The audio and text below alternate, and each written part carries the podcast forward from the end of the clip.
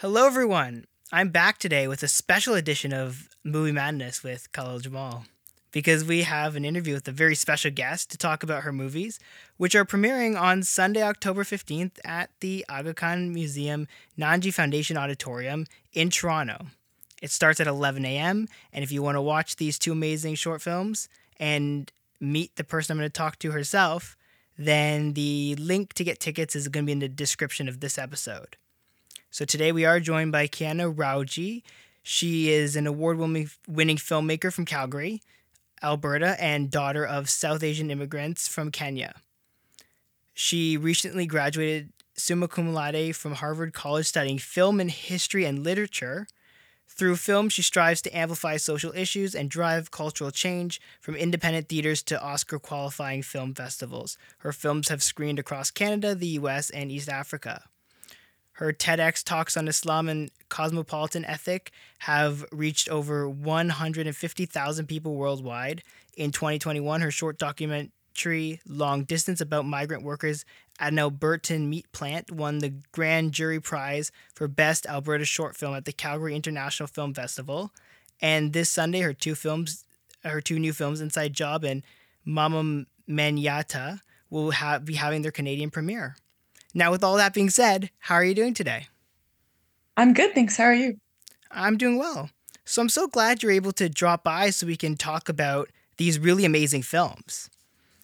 Yeah, thanks for having me. Happy to be here. Now, I have to start with something which may seem obvious, but I think it's something everyone's kind of thinking is what made you actually decide to make films generally? Yes, that is a great question. That is the question I'm always answering for my parents. it feels like a couple times each year. Um, I went to Harvard thinking I was going to be a lawyer um, and you know study political science. I mean, I was always interested in social justice, and I had sort of pursued that in high school through writing and public speaking. And um, I guess I was just kind of looking for an, a, a new way to keep pursuing those like social issues and make an impact, make change. Um, and I took a film class out of curiosity my first year. Um, it was actually at MIT. It was a film class called Social Justice in the Documentary Film um, with this professor, Vivek Bald, who was wonderful. And it was actually the first time I ever had a brown, like a South Asian professor in my entire academic career, um, which certainly helped. I mean, it, makes it's such a big difference to learn from and see the people who look like you doing the stuff that um, makes you realize what you can do.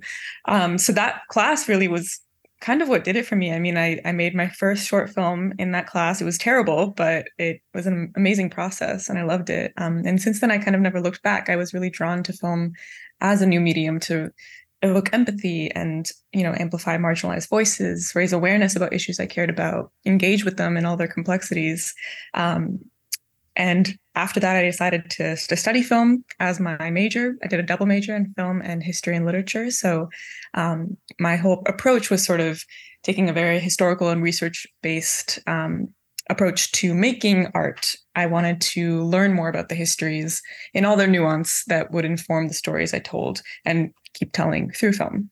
But yeah, that's sort of it was it was really just that one class that kind of made everything change, made everything click and yeah, haven't looked back since. See, every great artist always has that one moment, that one pivotal defining moment, and it looks like that film class was yours. And you know, as a, as a poli sci student myself, I can, um, eh, who's on, you know, wants to be a lawyer, I can tell you that I understand that first desire as well. I mean, it's a great desire, and you can make a lot of change. It was just wasn't for me. no, that's fair. And I mean, you know, I do things like this to, uh, you know, this podcast to try to do my own because I'm not nearly as talented as any of the people I talk to, such as yourself. But at least you know I do it to try to the same same goal, different different yeah, way of getting there. So, growing up, were there any movies that you kind of look back on as inspiration? I know we talked about the film class, but was there anything kind of growing up where you're like, that is either the style I like uh, to replicate, or you know the kind of subject matter I like to replicate? What was it for you? Um, well, I mean, so another sort of pivotal moment for me was actually when I it was my like grade 12 in high school, um, sort of towards the end, I had was actually taking a history class um, where there was, you know, one class where the professor showed or the teacher showed a documentary, um, and it happened to be 13th by Ava DuVernay. Um, oh. And that documentary, so I, I mean, I hadn't really watched many interesting documentaries before that. I, I wasn't really exposed to a lot of good content, I would say, growing up. Um, and this was really the first time I saw a documentary that was interesting and imperative and could, you know, have such a creative approach to telling a really important story um, and making a lot of impact and also engaging with history that was something i was always really interested in i loved history i loved english um, and this way of sort of putting things together um, and telling a history in a new and creative way that um, you know amplifies something that that people don't know about that's really important was just a huge concept for me. I mean, it just opened my mind to what you could do with documentaries and with films in general. Um, you know, Ava DuVernay was sort of like the the first filmmaker who made me even contemplate the idea of being a filmmaker. Um, and you know that class was sort of what made me finally make the decision but it was it was 13th really by ava duvernay that made me um, start to even become drawn to film um, it made me start watching more stuff that was good and and stuff that you know felt like it mattered i mean I I'm I was always a fan of of stuff that was very heavily social justice oriented. So basically anything by Ava. So you know whether it's Thirteenth, Selma, When They See Us, all of that stuff I think is incredible and um, some of the most important stuff that's ever been made. But I'm also, you know, over the years, gotten a lot of, a lot more interested in in um, you know films that kind of hide the the medicine in the food and sort of you know tell important stories that need to be heard, but sort of do it under the the guise of genre and um, you know whether it's something by Jordan Peele or it's Everything Everywhere All at Once. Um, and I'm just learning a lot about all these new ways to kind of do the things that had drawn me to film in the first place, which was having social impact. Um, and that's where I think fiction can be really cool as a method. Um, but yeah, I mean, I, I, don't know if I'm answering your question, but the I mean, you answered two of my questions, so I mean, you're doing a great job so far. No, you answered my question about which director you take inspiration from, uh, and I th- I I think it's very cool because documentaries actually I think are kind of an underrated form of storytelling because I think people don't realize how interesting and how uh, uh how well interesting a well done documentary can be and how impactful it can be. Uh, I think a lot of people like movies again, like you're saying, kind of hide the medicine in the food, and I, but I do think that's a very interesting perspective. Now, to kind of talk about one your your well, the first film that we're going to talk about one of your two new films, Inside Job. And I found this very fascinating. And I wanted to kind of know where this idea came from. Like, when did you kind of, like, how did that, that this all kind of come about? Yeah, sure. Um, Inside Job, it's so it's, you know, it's about the sort of storyline is it's an Indian housewife in 1970s Nairobi who loses a piece of jewelry and suspects one of her African domestic servants of stealing it. Um, it's sort of this whodunit plot that unravels um, to expose a lot of deeper resentments and fears that are very racialized. Um, and it came from, I mean, it started with my family history. So I knew I wanted to, you know, for a while I've known I wanted to make something about the South Asian diaspora in East Africa. Um, and I, towards the end of college, I started gearing a lot of my research um, on diasporas in the Indian Ocean and cross cultural encounters over time and ended up specifying um, and focusing specifically on um, the post-colonial period in East Africa between and relation interracial relations between Black and Brown East Africans. So I mean, it's you know, there's there's so much history there that people don't really know much about most of the time. But you know, the Indians were sort of brought over in the early 1800s as indentured laborers, um, and also as merchants. And over time, the British sort of implemented a very strict triarchal system, triarchal system of you know white, brown, black, and there was very little interaction across races. Um, and that that kind of hierarchy lasted long after the British left um, and created a lot of resentment on many sides. Um, but I was most interested in how how different it was for me to grow up in Canada versus my parents growing up in East Africa and their you know understanding of and relationship to race and especially to to Black Africans. You know, growing up as a minority in the West, there's definitely I think there's certainly racism still between minorities, but I also think that there's more of a solidarity that's that's formed and i was really interested in why that wasn't the case for my parents um, so i you know did some research, started doing a lot of historical research through my studies at Harvard, and found that the most common sort of realm of inter- interracial interaction was in the household because almost all brown families had black domestic workers. Um, so I was really interested in how certain cultural boundaries and stereotypes and perceptions of each other were both enforced but also um, transcended and broken down inside the intimate quarters of the household. Um, so I started to do a lot of oral history research because this was not something that was explored much in, you know, academic writing or really anywhere that I could find in arts, even um, the specific Indian and African um, domestic labor relationship. And it was from those oral histories that I did. I interviewed family members, family friends, um, also had some research assistants in Kenya interviewing Black workers who'd worked for Brown employers. Um, and it was from those interviews that the entire story really emerged. And theft was something that was so fixated upon by my interviewees that it became the plot of the film. It sort of um, naturally emerged that way. Um, and yeah, I mean, there's I'm rambling, but there's so much more to say. But that's sort of that's the the backstory.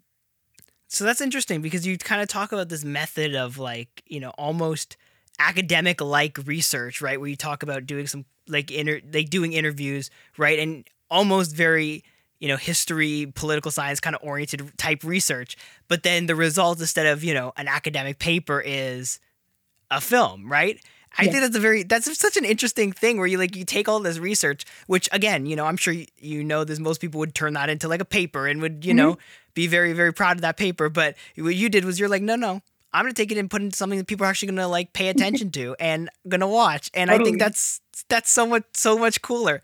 I yeah, really I mean all- it's so yeah, I'm glad you think so. I, I agree. I think it's there's so much academic work that is so interesting, but is just not um, sort of packaged in an accessible way to the vast majority of you know just people. I mean there's it's so easy to get stuck in very academic circles and i was really interested in taking a lot of you know deeply informed research and and putting it into a form that is able to penetrate you know broader culture more. And that's what i like about film in general. That's what i hope to do with it for the rest of my life. So inside job i'm sure there was challenges when you're talking about doing research you know different countries um, across the ocean, right? Like, what were some roadblocks or challenges you faced when making this movie? Yeah, um, I mean, so many, but um, I had such an incredible team, and um, that I was able to build that you know helped with all these challenges. But I mean, it, I was making a period film for the first time, and on a very low budget, and I you know, when I decided I wanted to make this film, I knew no one in the film industry in Kenya, but I knew I wanted to make it in Kenya. I had to make it in Kenya. And it really, you know, my whole team kind of it was the kind of thing where you know someone who knows someone who knows someone who knows someone, and that's how my cast and crew was formed. Um, it started with a family friend, basically, who knew a producer, who knew another producer, who then helped me connect with my whole um, crew and my casting director who found you know all the african uh, actors but there's two indian actresses in it but um, they were actually i found them through like the ismaili community in Kenya. They had never acted before, either of them. So that was really fun to work with non-actors. But aside from just finding cast and crew, I mean, there was it was such a big challenge to get this history right because it was something, you know, I was recreating an entire world that I hadn't lived through, that I'd researched certainly, but just, you know, I wanted to make it feel real and not, you know, lift it off the page of the textbooks and and you know the archives and the research I was doing. Um, and a big part of that was really the, like the interviews were so important because I think they, you know, the kinds of things I talked to people about and got insight on informed everything from the subtleties of the dialogue to, you know, the kinds of clothes people would wear and the dishware they would use.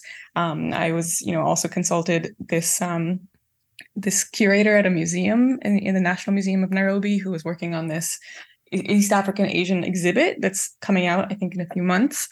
Um, so they had a lot of really awesome material for me to look at as a sort of source material for inspiration, and, and were able to sort of um, consult me on my set design and you know what would be where and how things would be used. And the woman whose house I used, who was generous enough to let me use her house, was actually like built in the 70s, and she had all this old um, you know, she had these old stoves called a jiko that people would have used in the 70s to to cook. And she had this sort of treasure chest of of props and materials, as did a lot of family members I had in the area. Um, so it was just sort of like sourcing different things from a lot of different places. Um, it, and that that kind of helped me overcome all these challenges that, you know, making a period film in a really tight budget in a country I'm not from would would pose. Um, but in the end, it was, I mean, I think it was all the more enriching of an experience because there were, you know, so many steps involved and, um, you know, overcoming each one of them was its own little victory. And I, you know, was able to meet some incredible people in the process who really made the film what it was. And when, so when you're kind of go working with these non-actors, how much of how much freedom did you give them because i'm assuming at least that they also weren't from the time period which you were talking about. But at this, like, how did you balance all of that? Because I'm sure you, I, am assuming you had you you and you said you did consult with people kind of throughout the process. So how much freedom did you give them to kind of you know create their own kind of versions of the characters? Yeah, that's a great question. Um, I mean, I, I made sure that I chose actors who, you know, between the non-actors and the actors who had experience that, um, you know, spoke the languages of the film. So it, the film moves fluidly between English, Gujarati, and Swahili.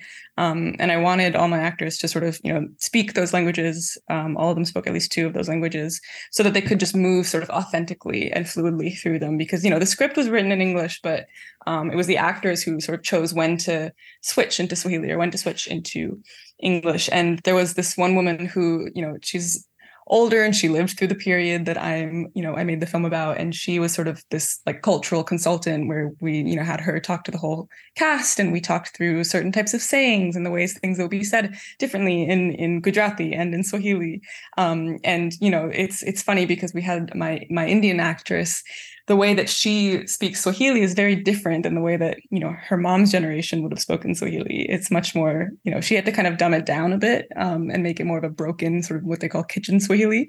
Um, right but there are all these conversations we had ahead of time that sort of I think gave my actors the, the sort of broad framework and sort of scaffolding to work off of. But then they really just infused it in what felt natural for them, um, having some of the you know the historical information. But I, I I do think I gave them a lot of freedom, and that was one of the most fun parts was having um, everyone kind of improvise a bit and and infuse their own touch into the dialogue, into the roles, um, especially the the the kid. Um, there's a nine year old actress in it who plays the daughter. And um, I learned very quickly that I couldn't really control her. And um, she kind of had her own mind and which was great. I mean, it was it was almost like a documentary type of process working with her because I would just kind of tell her give her a task rather than lines or a specific um, you know specific action i would sort of say go bug this character and then she would just do it and you know she would just be a kid and that was what i needed her to do so she was wonderful. They, the whole cast was really wonderful to work with and, and, and was able to bring themselves to the roles in a lot of really wonderful ways. Now, what about Mama of Manyatta? Um, where did that idea start and, and kind of what was the process to starting that, which was a documentary, not a like a written story? Yeah, yeah. Mama of started. Um, it was a few years before I made the film. My older sister Zara, she had um, been in this done this like global health summer program through Harvard that sent students to work with local NGOs and CBOs in Western Kenya, and so she had actually been connected through to this woman, Mama Felgon, who um, is the subject of my film, Mama of. Um, and she kind of just she spent several months with her and and her team working on fighting HIV and gender-based violence in the slum called Manyatta and my sister kind of just fell in love with with Mama Felgon and the whole community. And she told me, you know, there's a story here that you need to tell. Um, so I, I, went back. I, I, grew up going to Kenya a lot, um, almost every summer. So the next summer that I could, I visited Manyatta and I met Mama Felgon, and I immediately agreed. Um, she was just one of those people who had such a incredible warmth to her spirit and radiance and resilience that I just, you know, I, I couldn't not make a film about it, if that makes sense, um, and about her. So, and it was just her work was the work that her organization was doing was more than, you know, most NGOs in the area. They were having so much impact. It was a very community based approach to tackling really big problems. Um, and I, you know, saw an opportunity to to tell a story that would raise awareness about what they do, about the problem that they tackle, and hopefully have some impact and raise some funds for her organization to keep doing what they do. But that's how it started. Um, yeah. So when you so when I whenever I talk to anyone who who makes documentaries, right, the thing they always talk about is about boundaries, right? Because when you're doing when you're making a documentary, you kind of get very personal with people, right? And and you can end up, you know, almost being you know getting kind of too close to the situation. As they talk about not only as a from a filmmaker perspective kind of creating boundaries but also from a privacy perspective for the subject creating boundaries.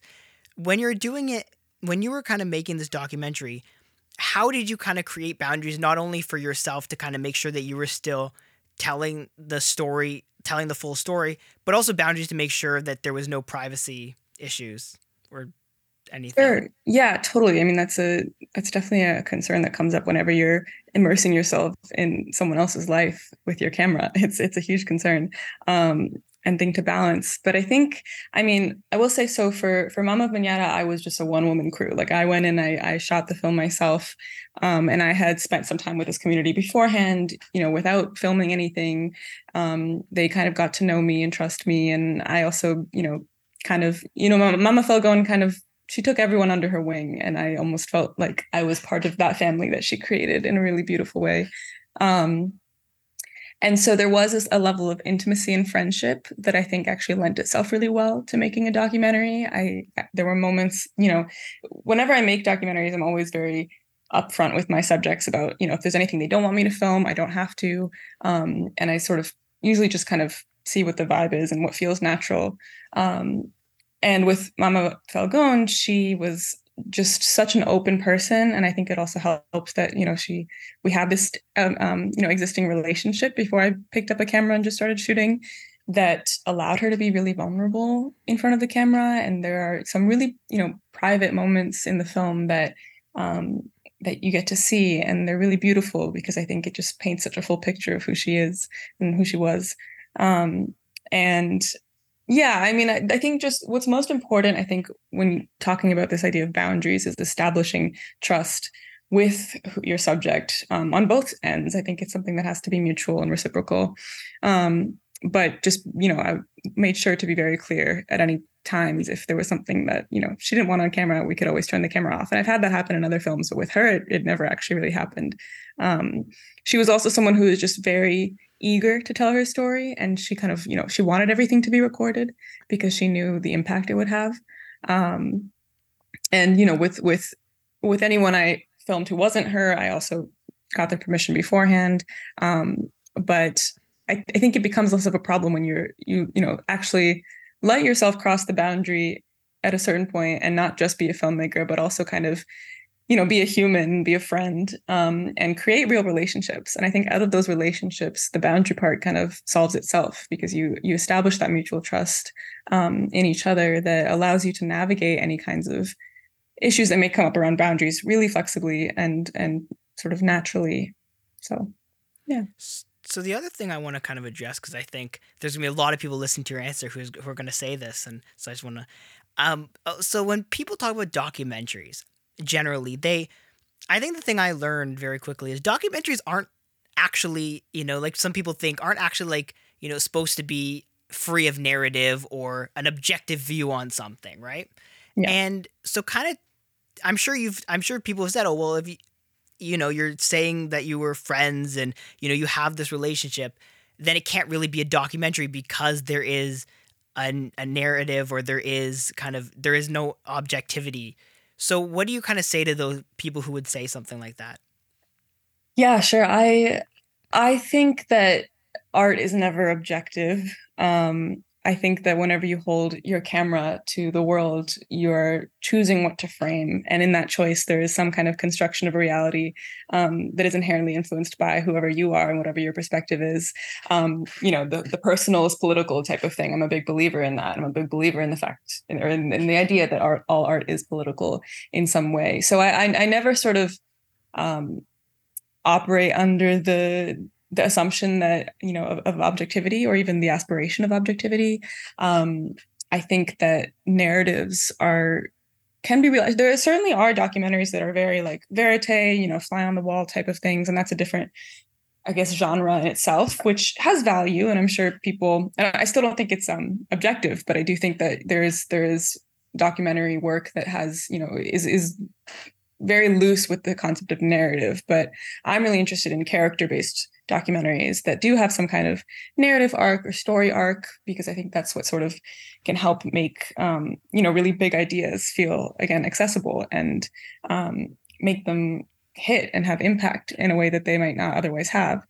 Um, so yeah, I don't know. I mean, I think I just kind of reject the idea that that you need to be subject or sorry objective in making any kind of film um, and i you know i had a story involved. I knew what i wanted to portray and it was i hope and i and i think um, you know informed by what i think the community and what falcone also wanted to portray which was a story of african empowerment and resilience in the face of hardship you know not another story of african suffering poor um, not a story about pity. It was a story about joy um, and in the in the face of hardship and real hardship. Um, but what was most amazing about Falcone was that she cultivated, um, you know, joy everywhere she went through song, through dance, through prayer. She made everyone stronger. Um, and that was that was a narrative I wanted to tell, and it came from her. But I definitely, you know, made certain filmmaking choices to build that narrative um, and create that story. So, so when you talk about a movie, one documentary, and you talk about another film that's an that's like a fictional story those come with their own sets of challenges and obviously benefits. Which one did you kind of feel was harder to make, or which one do you think posed the most difficulties? And then what did you learn about the different types of storytelling involved in documentary versus kind of, I guess, more structured fictional narrative filmmaking? Yeah, I it's hard to say which was harder to make. I mean, they both had you know equal challenges that were just different very different um, and they were both you know personally difficult for different reasons one was you know exploring a very even though i have this sort of distance from it in that it was not a life or a time period that i lived with inside job it was still based on my own family history. And a lot of it was actually creating some of my you know recreating some of my parents and my grandparents and my community's childhoods um, which made it very personal in that sense. Um, so you know it's it's always difficult i think to to take a step back when you're dealing with something that is um, very personal to you and to again not to make it um, objective by any means but to paint a full picture and make sure that you know you're you're looking past your own blind spots. Um, and you know that part of the way i sort of tried to address that with inside job was through, um, like I mentioned earlier, getting research assistants in Kenya to talk to the other side of the perspective of the domestic labor relationship, which was of domestic workers who were Black Africans, who you know may not have spoken as freely to me as they would to, um, you know, Native Kenyans who um, were doing the research on my behalf on that side of the of the relationship. Um, you know, of course, knowing that what what the research was going towards and then who the creator was, I think that was a big decision I had to make um, in order to fill that blind spot of mine. And that, I mean, and then Mama Manyatta was personally difficult as well for a different reason, which was the fact that I felt very close to Mama Falcone. Um, like I said, she sort of took me under her wing, like she did other people um, you know, she was a mother figure to everyone in her community, the young, the old, um, native or foreign. So she was she was like a mother figure to me too. And and she actually passed away in the middle of the post production. So I was editing the film. I had just left, and she started deteriorating. She was diagnosed with metastatic cancer. Um, and you know, we thought she had longer than she did, but but she passed away really suddenly, and I had to sort of take a break from the material from editing the film, and that was a really difficult personal challenge that I had never encountered before with a film um, or with a documentary. And you know, I one of my favorite things about making documentaries has always been showing because I make character based docs. Um, I always love the part where I can show the completed project to the person that is sort of at the center of the film because I, you know, I love sort of part of my goal with with character based documentaries is to highlight the extraordinary and ordinary people um, and show themselves or show them that they are the hero because a lot of times people you know don't see themselves or have the privilege of seeing themselves as the hero of the story in film and media. Um, and so i was really you know it, it, was hard to not be able to have that moment with falcone um, but i i you know I actually ended up drawing a lot of strength from her and from what I learned from her, you know, which was how to be resilient through hardship and how to cultivate the joy and the strength that she sort of summoned every day. And, you know, I was I was in grief and saddened for sure when she passed away, but I I, you know, after I took a short break from the material, I returned to it with an even stronger drive to make the film um, and you know be able to preserve a little piece of her her life and legacy um, so i'm you know it's it's i'm hoping it's a film that continues to inspire change and and it's something that i think i think falco knew just how extraordinary she was. She knew how beautiful she was and she took pride in it. Um, she knew how much impact she had in the community and um, yeah that that makes me very happy. So that's actually an interesting story. Um, now kind of going a little bit more about you. Um, you you spoke kind of earlier about you know that you started watching kind of around grade 12 or you started watching um, you know more i guess you said better you watch better movies and better yeah. films right? Yeah. What are you watching right now just so people can kind of get to know you as a person? Sure um i so i was actually just at the chicago south asian uh, film festival um, that was like a week or two ago and inside job was was premiering there um, and it's having its canada premiere in less than a week. But um, at that film festival, I saw a lot of incredible stuff that's still on my mind um, that I think will be coming out hopefully soon in, in theaters. So definitely look out for.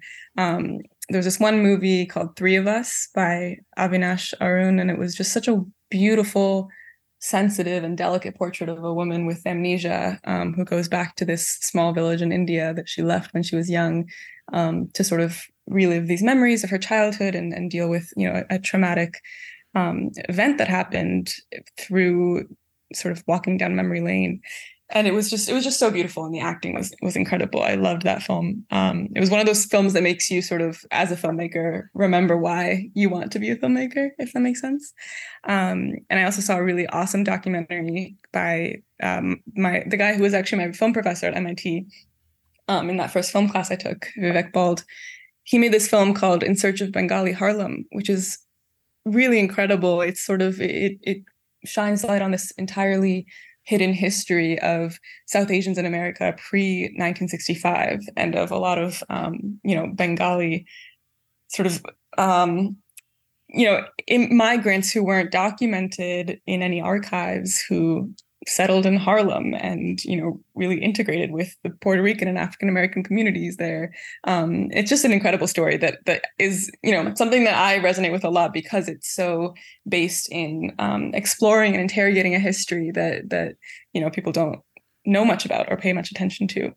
Um, another film I watched recently that I really loved. It was sort of an again like another indie film. It was called Our Father the Devil. Um, the actual name is in French. It's a French film by this incredible filmmaker Ellie Foumbi, um, and it's just sort of about this this African refugee who settles in a small town in France and then, um, you know, happens to find out that this new priest in town is the warlord who killed her family. And it's this story about revenge and justice and forgiveness and trauma. And it just deals with all of that in such a captivating way. Um, but yeah, I mean, this is such a huge range of films. I'm, I have a big sort of, I think, wide range of the kinds of genres I like to watch. I like to sort of keep it diverse and keep it um, mix it up. The only thing I don't really watch is horror, but that's something that I, I, I want to get myself to do more because I think I know that there are a lot of really great horror movies, but I'm just I'm too much of a wimp. so obviously you had you know you you had to go through a bunch of different progressions obviously you like you said at the beginning you wanted to become a lawyer and then you kind of switched to film now I'm sure there's a lot of people listening to this who are in similar situations or, you know, maybe are on a career path or, you know, studying something that they don't really want to do. They do want to become filmmakers. What would what advice would you give to them? My advice for anyone who has you know this the the burning desire in them to make something is to just go and make it i mean don't let yourself be caught up in any kind of excuse. You know, it the you can make anything today with a phone. I know people always say that and it's annoying, but it is true.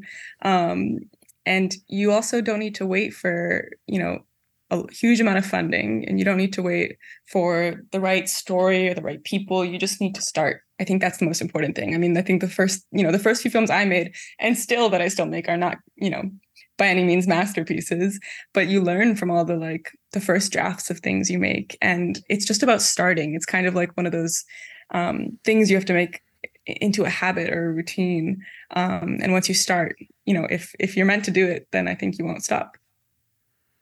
So what what so can you give us any teases on what you're pl- working on next or any concepts you kind of want to explore yeah for sure um i mean i'm i'm I, documentary and fiction both hold a special place in my heart and um, i'm open to I want both to be in my life and to make both in the future. But at the moment, I have more sort of fiction projects on my mind and on my slate, um, hoping to develop Inside Job into a feature film of some kind. I have, you know, so many other stories that from the interviews I did that I also am really interested in building out into full blown narratives. Um, so you know ideas of diaspora and migration and identity are really interesting to me and there's so many ways i want to explore those things. Um, but i'm in addition to some of the historical stuff like the sort of south asian diaspora in east africa and diasporas in different parts of the world i'm also really interested in um, at the same time exploring my own experience as a western born daughter of immigrants you know, never feeling brown enough, Muslim enough, whatever in the spaces I was growing up in, um, but coming to sort of claim my identity in my own way and carve out space for myself. And that's, you know, a common story for I think a lot of people in our generation who are people of color and children of immigrants. And that's something that I want to explore as well. So I'm also, you know, working on a feature script that I'm writing that's sort of more grounded in, um, you know, like a Canadian born South Asian immigrant um, family type of experience. So yeah, but I think generally it's, you know, I'm I'm interested in stories of of people who are you know grappling with questions around identity but also grappling with different hardships and learning to be resilient um, and to carve space for themselves and what they want to do in the world and i think um, you know the the films i make are are i think aspirational in the sense that they i want them to sort of project a kind of vision for um, you know i want them to reflect reality but i also want them to reflect a future that that i'd like to see. Um, yeah. So i'm going to ask you to do something which may be impossible. I don't know.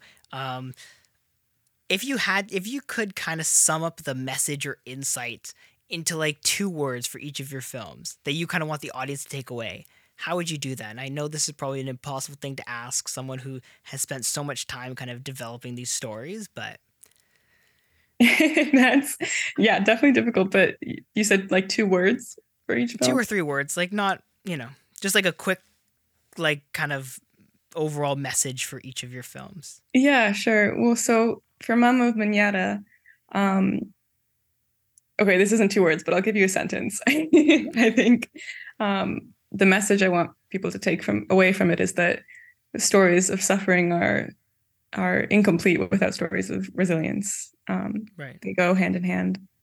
And I think for Inside Job, um, it's it's meant to be a reckoning and a confrontation, but also um, an aspiration and an envisioning of of a more just future through that reckoning.